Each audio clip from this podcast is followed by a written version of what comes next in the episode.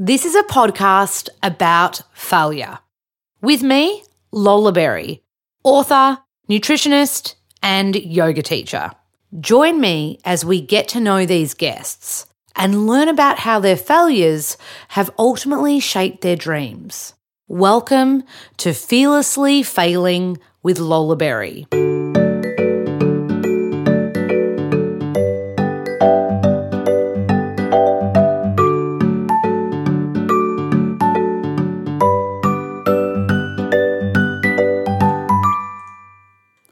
Hello, it's Lols here. Can you believe it? It's something like 32 days until Christmas. Yikes. Okay, today's guest, Tim Blackwell, or as he's known by his co hosts as Blackers. He is a very, very well known Australian radio host. He's also a TV presenter. It was so much fun to chat to him. Uh, he is so super smart, quick mind, fast, fast mind. Very, very funny. No surprises there. To the point that I thought he must have studied comedy in, you know, preparation for being on radio. But no, he went to proper radio school, did broadcasting, did all the, like, worked his way up the ranks. Is that the right word? Started in regional and now he is like on the number one drive show on Nova. He's been at Nova from the get go. This guy's work ethic is amazing. He's clearly super kind, super hardworking, and super laid back as well. He's this really good combo. I hope you enjoy this chat with Blackers. You're a legend, mate. Hello and welcome to the pod, Tim Blackwell, or Blackers. I want to call you Blackers. Yeah, it's weird one, Blackers. I've never had Blackers until kind of the last few years, and and some people call it call me Blackers in email. I'm like, what? Um, look, you can do what you want. Well, I I'm not that precious. I like it, but as long as do it's not Timmy. Do you know that you're? Oh, okay, no, I wasn't. I've never heard you called Timmy. No.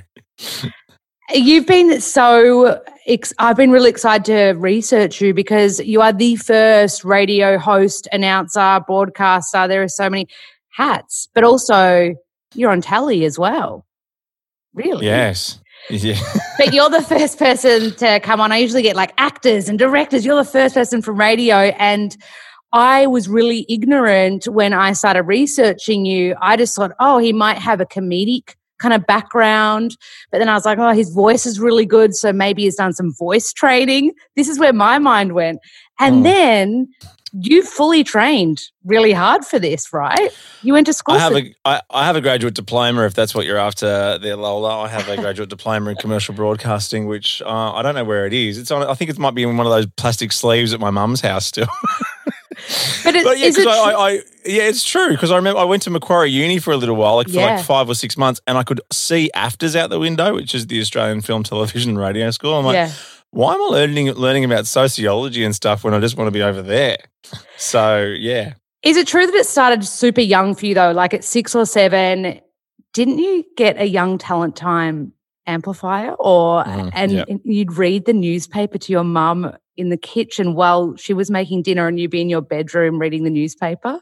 Yes, yes. Um, well, uh, lu- lucky it progressed to that because a lot of the time I was just talking into a toilet roll uh, walking around the house. Because anything that amplifies, or you know, those slurpy kind of. I remember we went, to the movies and you get like a big Hoyts cup, and I'd just start talking around like that. So I think it started with liking the sound of my own voice and went from there. But yeah, the young talent time, um, uh, it actually came with an amplifier, microphone, and a guitar. And I play a little bit of guitar now, mainly for the kids, but I, I kind of put the guitar to one side and just loved hearing my voice booming out of the kitchen. And I remember because I also listened to a lot of talkback because my mum did. And John Laws said once, years and years ago, that if you want to learn how to do this for a living, just read out loud, but read text that you haven't written. Like read out loud things that you don't know what's coming up next, kind of thing. So I would just read. Then it was the Mercury in Tassie, which took me about eight minutes to read the whole thing cover to cover. But uh, yeah, read the newspaper out to my mum. My mum was my biggest supporter, definitely. Oh, so amazing. And John Laws is like the the OG, right? He's got that beautiful resonance in his voice. Well, I had lunch with him last year, almost exactly a year ago, and it it kind of happened so quickly and crazily that I said to work, I'd been with I've been with Nova for a long time. I said, I'm about to I'm about to have lunch with John Laws at like 1.30 next week, and I know he does love a drink. I don't want to cut this thing short for my radio show, which starts at four can we pre-record our whole show so I can go out to lunch with John Laws? And like, this means a lot to you, doesn't it? I go, absolutely. And we ended up until eight o'clock at night, which is a long time for him. He's in his mid 80s, like from 1 p.m. till about 8 p.m. at lunch at Otto, which is his little go-to in Woolloomooloo. And we were drinking wild turkey like amazing. he does. And it was amazing. So yeah, he's definitely my, he's, that was my first kind of inspiration, definitely. And it was amazing to kind of meet the man and he does still talk like that.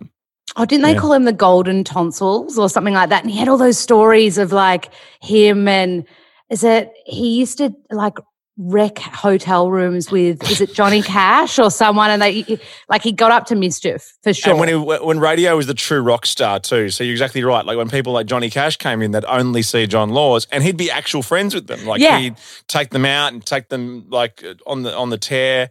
So he was the absolute original, made made a huge career out of it, but really only radio. Like you were talking about a little bit of TV before. Like he did a bit of TV because of radio, but radio was always his his number one, and he's still broadcasting nine till twelve every single day out of the Pyrmont Studios in Sydney around around the country. So he's a real inspiration.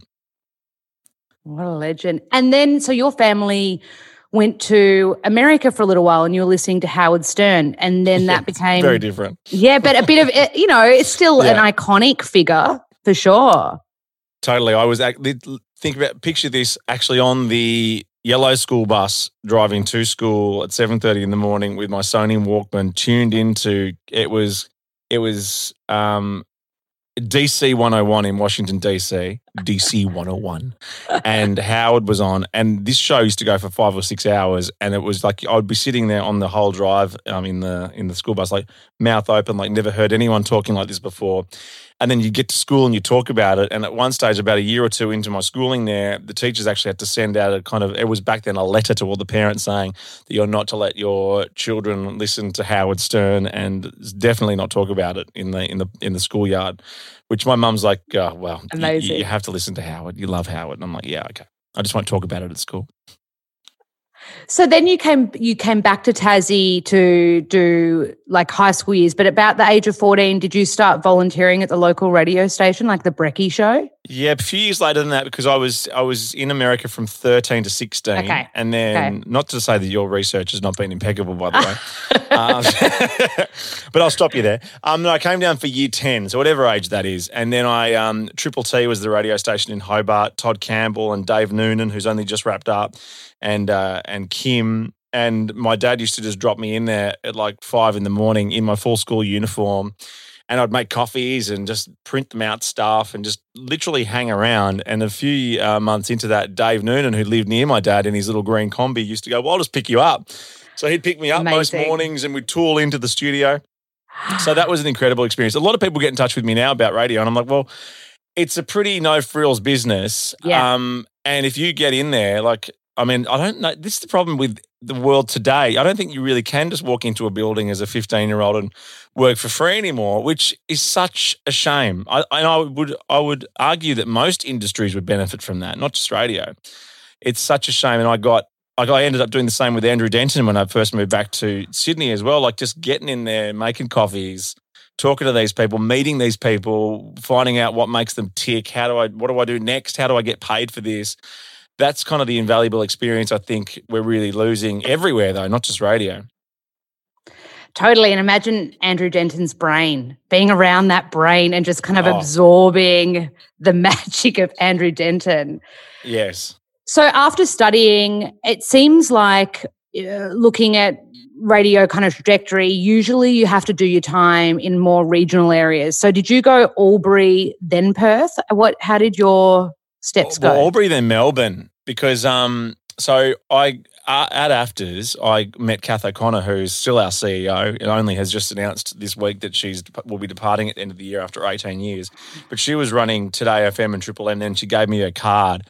And then the great thing about AFTRS, and still is, like um, the radio industry really looks at the 10 people that are going through the diploma course, as I mentioned before. I should have mm-hmm. the diploma up behind me. I should have been more prepared. um, and then I get this letter saying, "Well, we'd love to be." So Nova Sydney had just launched, and it was the biggest thing in my world. It was like, wow, a radio station's just launched in Sydney. Ugly Phil's there, Merrick and Rosso. I, I've still got the, the the clippings from the Sydney Morning Herald. Um, and then about six or eight months later, you find out that they've bought another station, but no one knows if it's going to be a Nova and or it could be a classic rock Yeah. station or whatever. And I was the first person hired for the yet to be named Nova in Melbourne, but because I was so young, I had to sign this like confidentiality agreement. So then you you go to like the radio awards, which the AFTRS class goes to at the end of the year, and you know I wasn't very good on the Crown Lagers, and I had this great big secret that I've been. I was the first person employed to do midnight to dawn on the new Nova. I knew it would have blown everyone at AFTRS mind. Um, but then I was like, well, there was months to go before the launch. Like I think this was September, um, and they weren't launching till December. So they're like, well, we, we're kind of paying you thirty six thousand dollars a year, the most money I'd ever seen in my life. Um, we've got to get you to do something. So I packed up my Toyota Starlet and I drove from Sydney to Albury. um, and I worked in what they called the hub. And the hub was this one radio station that was on air to like nine regional centres. So I'd do 2 p.m. till 7 p.m. to nine different radio stations. But the technology was so weird back then that I'd record a break for Orange. And if it went for 40 seconds, tell me if I'm boring you. Not and at it went all. for 40 seconds, I'd have to make the next break go for 40 seconds too. so I'm recording nine talk breaks for every one talk break, and there were like six talk breaks an hour for a five or six hour shift. So talk about being thrown into the deep end, but I reveled in it. I loved it. I loved Albury. I loved being in a radio station. It was a hustle and bustle. I was talking into a microphone, hearing the sound of my own voice. So yeah, I, I did do regional, but I also had that little kind of knowledge in the back of my head that I was heading to Melbourne in a few months' time. Do you still remember that first time? What, did you read the weather the first time you ever spoke live on air? And were you really? I, I think I did heard an interview where you were super nervous. You'd printed out all the like meteorology. You were shaking, stumbling. Do you still Yeah. remember that moment? Yeah, it was during the hospital hour on 2NSB in Chatswood, which is a community station in the lower north shore of Sydney. And I was the panel operator for the hospital hour.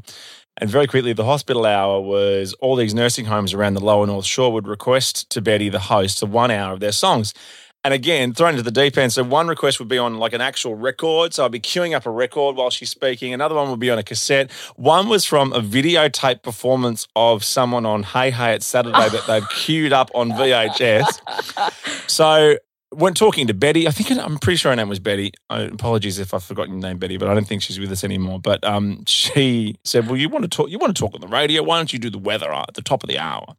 Okay, great. She obviously didn't have a voice that deep, so I printed it out, and I just remember saying, "Precipitation to the north, the wind to the south," and I remember I was, I knew I was going to do it, and I told my mum to listen, I told my dad to listen. Like everyone's listening with this 10 second spot, and then my hands like this, and I'm about to press off the hospital hour opener but it was kind of a shake because it was thrilling as well. So Totally. yeah, that I think that might have been um, the first time I'd spoken. Oh, yeah, maybe the first time I'd spoken on the radio. So it was a thrill.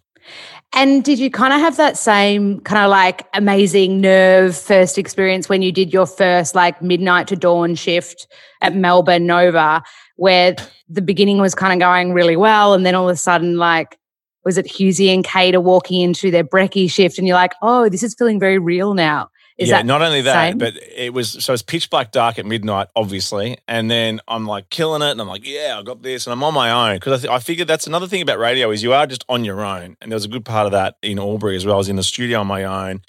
You're talking to a lot of people, but it's just you you're in there and you're doing whatever you want. But it was about ten past five, and the sun started coming up over the city of Melbourne. and that's when I shat myself. I was like, oh my God. And then Hughesy and Kate bundle in and they come in there, you're the new guy. And I'm like, oh my God.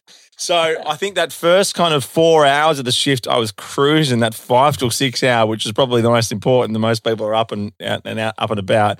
I was pretty terrified, um, but it was again exhilarating because um, you you know what to do, but it's kind of like pinch yourself, like you're on in Melbourne. And again, when Nova launched in Melbourne and Sydney and Adelaide and Brisbane and Perth, this was the biggest deal in the city at the time. Like Nova was a huge deal when it came to Melbourne. It was the first new radio station for 20 years. We sounded different. We had weird TV ads. We had photo shoots at Luna Park. Like it was It Had was the cool nuts. It was the- factor as well. yeah, really, really. We were almost Yeah. like Triple J for the kids that weren't cool enough to like Triple J. we were next. I was probably Yeah. one of those kids. And then, Yeah. so, because then Nova Perth, you were the first voice on Drive, is that right? Well, yeah, Drive, um, but I also launched the station Yes. Red Hot Chili Peppers. So, this, so this story I want to hear. yeah, Because wasn't it a bit impromptu or something? Well, yeah, I think the way I, rem- I, I might remember it differently, but I, about a year before that, back when rec- record companies had money, they used to send people on junkets, and I went over to, to LA for the By the Way album for the Chili Peppers, and Ah, I interviewed them all at amazing. Chateau Marmont, and went and saw had dinner. I remember having dinner with Richard Wilkins in LA. I was like, this is like as good as it's going to ever get. Uh, like if I retire today, I've made it. Uh, yeah, Robert Penfold was there, and all those LA people that you see in Australia. Um, uh, and then we went to the top of the pops performance, and then but the the LA interviews, like I did Anthony Kiedis and Chad and, and, and Flea and John Frusciante, and then they took me to this Christian Dior fashion show that was happening on level one of the Chateau Marmont, and Anthony Kiedis was like, "Just fill your bag, take some shit home." I'm like, "Okay." So at the end of that, I I read Scar Tissue. And I said to him, I never normally do this. I try and be professional, but if you interview people, and you'd know this too, when you interview people, you've got to try not to be a fan. So, like, it's a job, right? It's And so hard. I'd, I'd love you to sign this book for me. And Anthony Kiedis kind of took the book off me and went, "I- I'd love to write something properly for you. I go, oh, okay. And obviously, this was like 2001 or 2002 or something. I was like, I'm never going to see this book ever again. Like, how do you, how do you, like, mail to Australia still takes ages. But months later, the book rocks up and he's written all this stuff in it, thanking me for the interview. It was a great experience, blah, blah, blah. So then I think what happened was when management found out that I was on that radio station and they'd had a little, uh, a little connection with me, I said, well, we want him to do it, which I think annoyed the breakfast show at the time. And you know what? Rightfully so. In the hierarchy of radio, the breakfast show is the, the, the king shit. But I did the interview. and It was only meant to be 20 minutes. It ended up being like an hour and a half. And then Jebediah being a WA band, they were supposed to be the first band to play live on Nova Perth. And in the song, Anthony said, I can see all these instruments out there. We'd love to play you a song to kind of play you out. Oh, before that, by the way, Flea had called my mum and asked if I was breastfed and all that because I was pretty nervous. So there were lots of highs and lows. Um, but they played, by the way, acoustically with Jebediah's instruments, which I think gave them the ear it's at the time, but I think they've gotten over it now. Uh, and that was that first day was just well, yeah. You have all the TV cameras in there, your big bosses. Yeah. The guy that owned um, DMG at the time, so Lachlan Murdoch owns the whole joint now, but before that, the Daily Mail Group owned it, and there was a bloke called Lord Rothermere. He was 36 years old and worth about $100 billion. And he'd Oh never been to the Sydney launch. He didn't go to the Melbourne launch, didn't go to the Brisbane one. Went to the Perth one because he loved the Chili Peppers. And I just remember being nervous in the song going, oh, you could buy Perth, couldn't you? it's like, "Oh, good one, idiot. but he was a lovely guy. I've, got- I've actually got a photo of me with the Chili Peppers and Lord Rothermere, which I still have as a treasure at this day. It's a crazy photo of this Lord standing there, like 36 year old Lord in a suit, and then me with this rock band. I looked like I was four. Um, Amazing. yeah, it was pretty cool. So good. And you've got a real passion for music too, because I feel like uh, following your career, you've had your own mu- like music shows as well. Is that right? Yeah, where I could. Like, it's hard to kind of pioneer new music on a commercial radio station, especially when, you know, Taylor Swift can fart into a bit of bread and we play it. And and so we should, you know, that's what we, we're here for. But um, yeah, I've done little bits of that where I can, and I've been very lucky to be able to do that. Um, but now in the podcast space, like like what you're doing, I hope to at the end of this year, uh, I've got something in the works um, where I'm doing a new music podcast ish. That's that's all I can say at the moment. But that'll be great because the radio show every day is amazing, but we don't really do interviews. And I've got a lot. I've found it through my years and knowing having mutual friends with mutual interests. I've got friends in bands and got all these text messages from people going, "I'd love you to play the new song," or "Can you talk to me on the air?" And I'm like, "Well, I can't really do that." I've gotten very good at kind of being polite at, at saying no. So this would be a great opportunity for me to just go, "Yes, let's do this. Absolutely, let's do this." So I can't wait to give that a go toward the end of this year. Oh, you got to do it. And you've got your new little pod mic as well. So I know, you're right? set. I'm so excited. I showed you this before we started. Thank you to Rode for hooking me up. That is a yeah. little plug for you. Uh, oh, so before I get on to Kate, Tim, and Marty, I love Meshel Laurie, and Yeah. I loved watching some of your. Um, like there's a few things on YouTube of you guys in Brizzy. That was a Brizzy breakfast show, right? Brizzy breakfast, and then we did um, two years of drive together as well. Yeah. Is she as amazing as she seems? She's such a great broadcaster. Well, she's the reason I, I actually started up on Brisbane Breakfast because once I, I finished up with Hughesy and Kate, um, she was looking for a new co-host, and she apparently just name checked me. She's like, "I want him to come up because he's worked with Hughesy and Kate." And at that stage as well, you know, you get to this stage when you're in your mid to late twenties or twenty six, where you think you've got like this is it now. This is as good as it gets. And I was pretty cool and in Melbourne, living in Fitzroy. I was like, eh, eh. um. But the best thing I ever did was move to Brisbane, do a radio show with her. She's got such a great radio brain. She's such a great broadcaster. And her and I, well, she just gave me so much freedom. So from being a bit of a jock, and, and this is nothing against, the, when, when I was with Hughesy and Kate, I was very much, I really had to prove myself. It took me a good year or two to be able to speak, and Hughesy and Kate allowed that. But then kind of Meshel kind of got more out of me out of that and made made me want to do show radio. So yeah, no, she was an absolute treat to work with. And it's so obvious listening to the Kate, Tim, and Marty show. I know if I ever have a crappy day, I just go on to the Instagram for you guys and I just yes. will laugh at like quick draw or like just highlight, like the highlight stuff. And even today, I was, I had a bit of extra time and I was like, I just want to soak more of you up. And I ended up then seeing you doing, I think it was a segment for Fitzy and Whipper called Celebrity Screeners, you and Karl Stefanovic. Oh, yeah. Yeah. yeah, yeah. And I just think that there's such a uh, beautiful, like, ah, you guys all feel like comrades together in in the Kate Tim and Marty show. But Marty started with you and Meshel in Brizzy, mm-hmm. is that right? Yeah, yeah, that's so you've right. been mates for years, basically. Totally. We're so lucky. Fitzy's one of my best mates in the world. Marty's one of my best mates. Um, neither have always been very well. I mean, at the Perth Breakfast Show, Nathan, Nat, and Sean have been there for almost 15 years. Brisbane Breakfast have been there for ages. Adelaide um, is really one of the only new new kids on the block with Ben and Liam. Like they pick kind of good people and they stick with them, you know. So um, it's such a lovely. There's no real ego in the hallway. There's probably more ego in sales than there is with the people on air it's a really relaxed environment. Paul, our, our big boss, kind of lets everyone do what they want. And until it doesn't work, you know, he's not an idiot, but he's he he gives you that freedom. They they they let you like you know you've got a long time to prove it as well. Radio doesn't it's not like TV, you know, where a show doesn't work for two episodes and then they can it. It's yeah. they do give it time, you know, which is which is again another reason I love this business so much. I have loved watching the rap battles between you and Fitzy.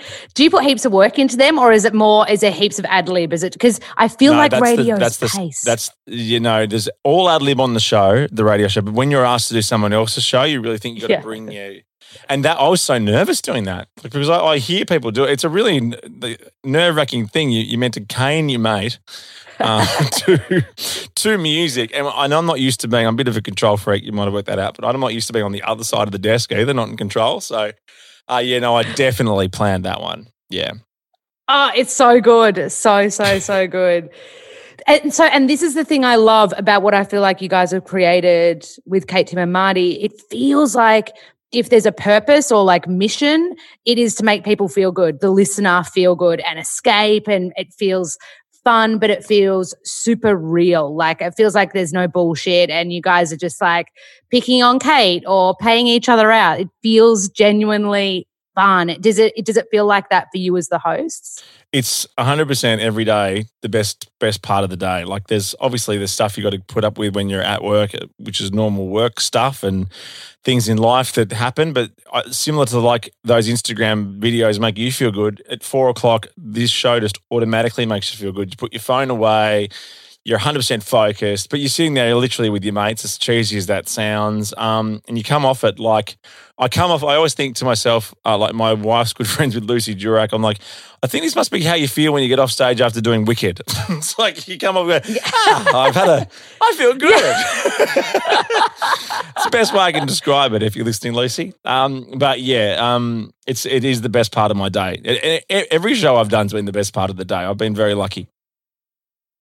And I guess times are kind of changing for you with Joel Creasy coming in and becoming part of your family now. I know, I know. We, that's why I was a little bit late to you today. We've just been. He starts with us. If well, this is we're recording this on September 9. He starts with us on September 14, so this Monday.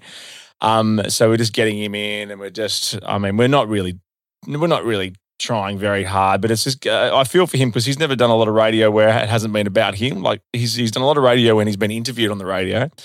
Um, but yeah, it's huge shoes to Yeah. fill, and I think I feel for him because there's no there's no comparison with Marty. You know, like there's we never had a meeting when Marty decided to leave where we need to get someone like Marty because there's just no one like Marty.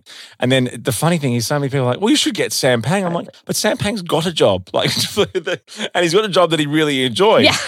Um, and we've known Joel for years. Um, I've been really good friends with him, and we've had pretty big nights together. So I always think that's a great that that we, we've we've done the hard part because, like with Marty, I, I met him the day before we ever did a radio show together. So TV's the same, radio's Oh, like they just put people together and they go, please work. So maybe I don't know if this is a good thing or a bad thing that we've got a history together, but we'll all find out, I guess, in the coming weeks.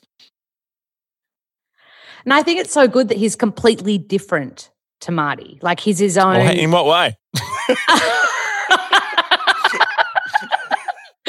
so I what you many ways. What are you talking about? But I No, mean, I feel like he's going to bring right. this element of sass almost. I feel like you're going to have to expect this element Totally. of sass that'll come from him. Um, my next question is Yeah, about for sure. you work in television as well on Getaway, on the project, on the Today Show. I've seen you on Sunrise. I feel like the pace of radio is go, go, go, go, go, whereas the pace of television, does it feel a lot slower to you? Well, live TV is different. The Today Show stuff and the pro, pro the project is probably the closest thing I've done to radio. I started out doing the Metro Whip, where you had Yeah. you know, forty seconds to tell people what was happening on- in Brisbane, and mostly I was the last person to do it. And generally, the people in Perth and Adelaide went a bit over, so I'd always be over at the credits. Like there's one point I remember when Charlie Pickering was hosting, I was dressed as a freaking cowboy at the Ekka, and I'm sitting on the back of a horse, and the credits are just going over. me. Okay. And that really annoyed me because you put all this prep in, but it's so down to the wire, but you still have that exhilaration, you know? So I do like live TV is great. I do love Getaway, but I, I still can't get my head around that. It takes us sometimes three days to make a five minute story on Thailand. But that's not necessarily what that's not my bit. The camera guys, like some of these episodes, if you watch them closely, like the the quality is just it's all, like they're filming a James Bond movie. Like they're using drones and they're sweeping over this and uh, like it's such a great experience. But every experience I have in TV makes me love radio even more. But I'm so blessed to be able to just dip my toe every now and then into doing a little bit of getaway or a little bit of this or go to the, to the Today Show. Um, but yeah, the radio is the day job is where it's at. That's for sure.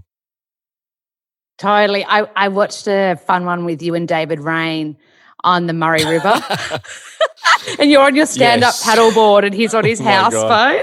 And I was watching it going, how long would have that taken to shoot? Have it's you like ever been on a houseboat before? Just Never. never, never do it. And and also the other thing is with young kids, how terrifying! All four walls is a poten- potential drowning. Like you can't take your eyes off them for a minute. Every bedroom has a sliding door out into the water. Like I just see in the middle of the night, someone rolls out of bed and they're in the Murray River. Um, and it goes so slow, but God, we had a good time. Da- Dave, actually, that was the first story he'd ever produced because he's been on camera with Getaway for as long as I can remember. And Dave and I have a really good relationship. He's a very, very funny, dry, dry, dry guy. So a very fun guy to share a couple of Peronis with on a houseboat.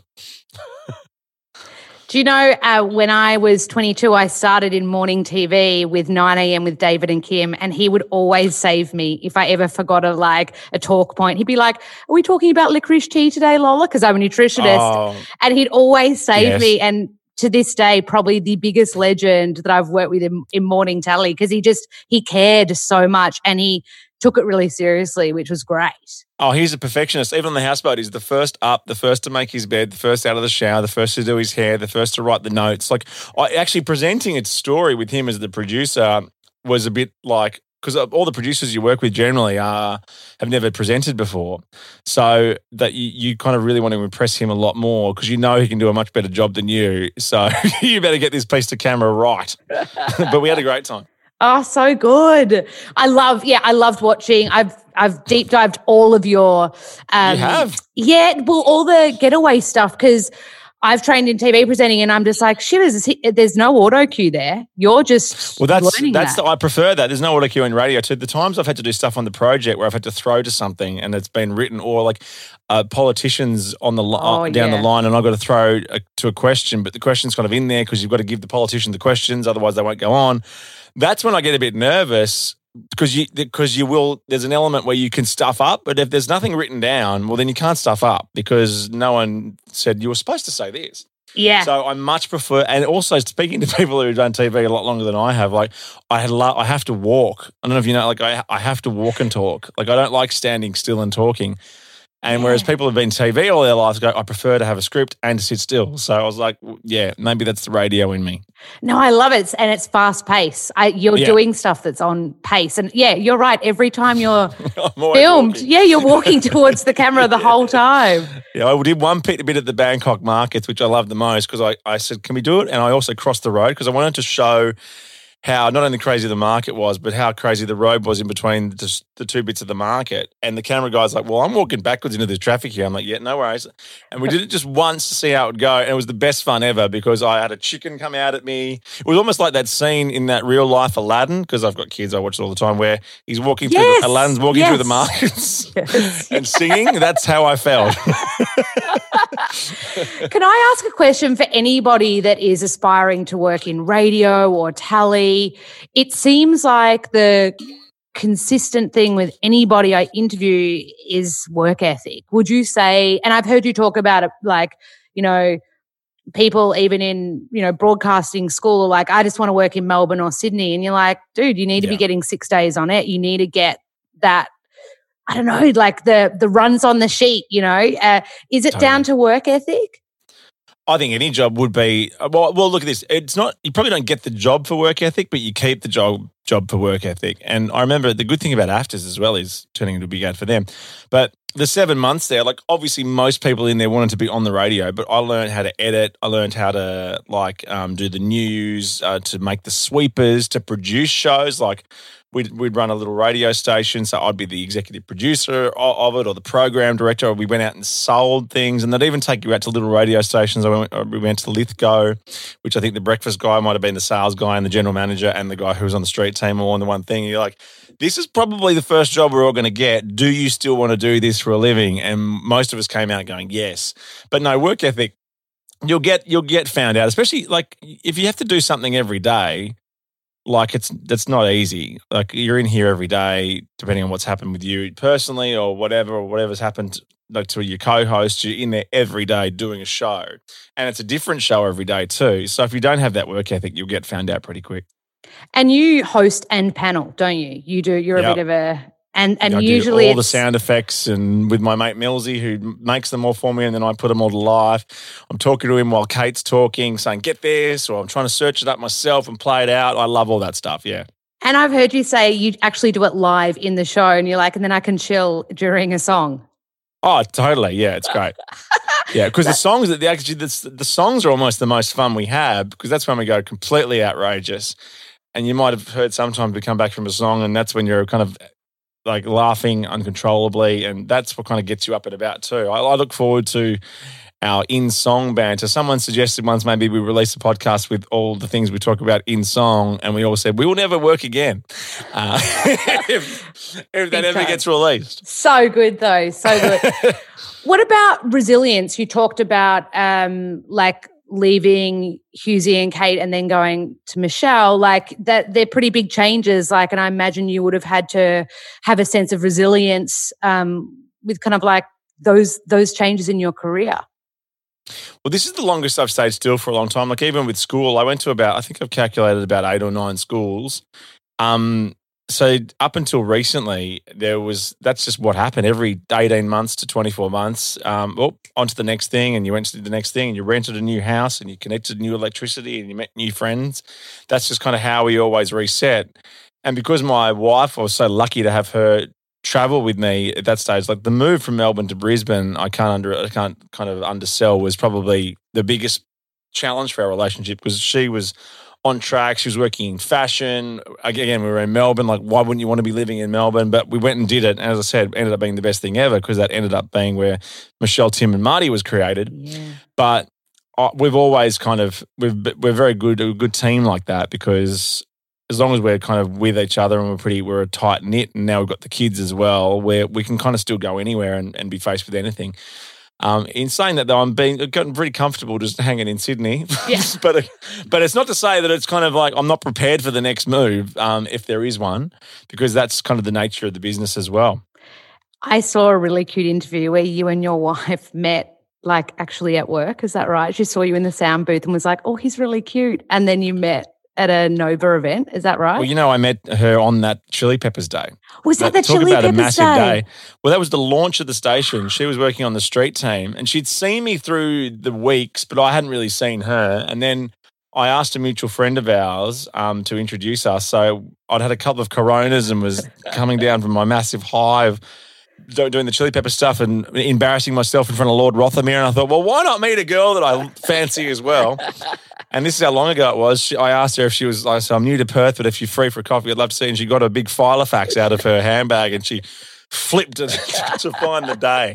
So that was a pretty big day for me, um, personally and professionally. I love it. And you guys have three bambinos together, yes, we do. which also makes me, to me, it's now a no brainer knowing that you're a Polished Man ambassador because Mhm. it's a wonderful charity that's all about protecting kids and and it's all against it's, their whole mission is to wipe out violence against children which affects 1 billion kids annually which is half the kids in the world It's nuts. With the research you got to do for the radio show every day too, you unfortunately run into some of the most horrendous stories that you it doesn't you never get immune to that stuff. Um, so you know you do get a lot of opportunities to do stuff with charities, and I, I you can't kind of say no to this one. I, I've I've always been a big admirer of these guys. And in fact, and I'm an admirer of your nail polish. I brought mine in because I haven't actually painted myself yet. Do you do your left your left ring finger? i do both Oh. ring th- both of that finger whatever that is that the Both ring that finger?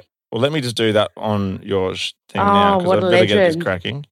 But no, what a great charity. And I, I, I think if you search Polished Man and my name, there might be a link somewhere. Just donate what you can. I know I feel bad in 2020 asking people to who've lost jobs and um, have no idea what's coming uh, coming next month in this awful year. But if you've got five bucks, you've got two bucks. Um, anything you can do, just throw it in there, and it's all going to kids who need it, and that's the main thing. and I'll pop it in the show notes here as well. It's been a total honor to have you on the pod. Any final last words of wisdom because you are totally living the dream, in my opinion. So, just one little gem of wisdom from your awesome brain. Oh my goodness! I About know. what? About um. Oh. I know, loaded, so loaded. you really have put me on the spot. I, I've had something for you like that. Um, uh, my word of wisdom is always have a word of wisdom wisdom prepared. Amazing. Maybe no, I learnt this. Ross Stevenson, who's one of my idols, who does three AW breakfast uh, in Melbourne, who's been doing that show for about twenty six years, says if you're if you're not look, oh, hang on, let me get this right. Now this is embarrassing. You'd rather be looking at it than looking for it. I like that. You always think to ah. yourself, should I take a jacket? Just take a jacket. Yeah. Perfect. That's my word of wisdom in a really clunky way. I love it. You're wonderful. And it's been a total honor to have you on the show. Thank you so much, Tim. oh, thank you, Lola. I appreciate your time. That's a wrap on another episode of Fearlessly Failing. As always, thank you to our guests. And let's continue the conversation on Instagram. I'm at Yummo Lolaberry. This poddy, my word for podcast, is available on all streaming platforms. I'd love it if you could subscribe, rate, and comment. And of course, spread the love.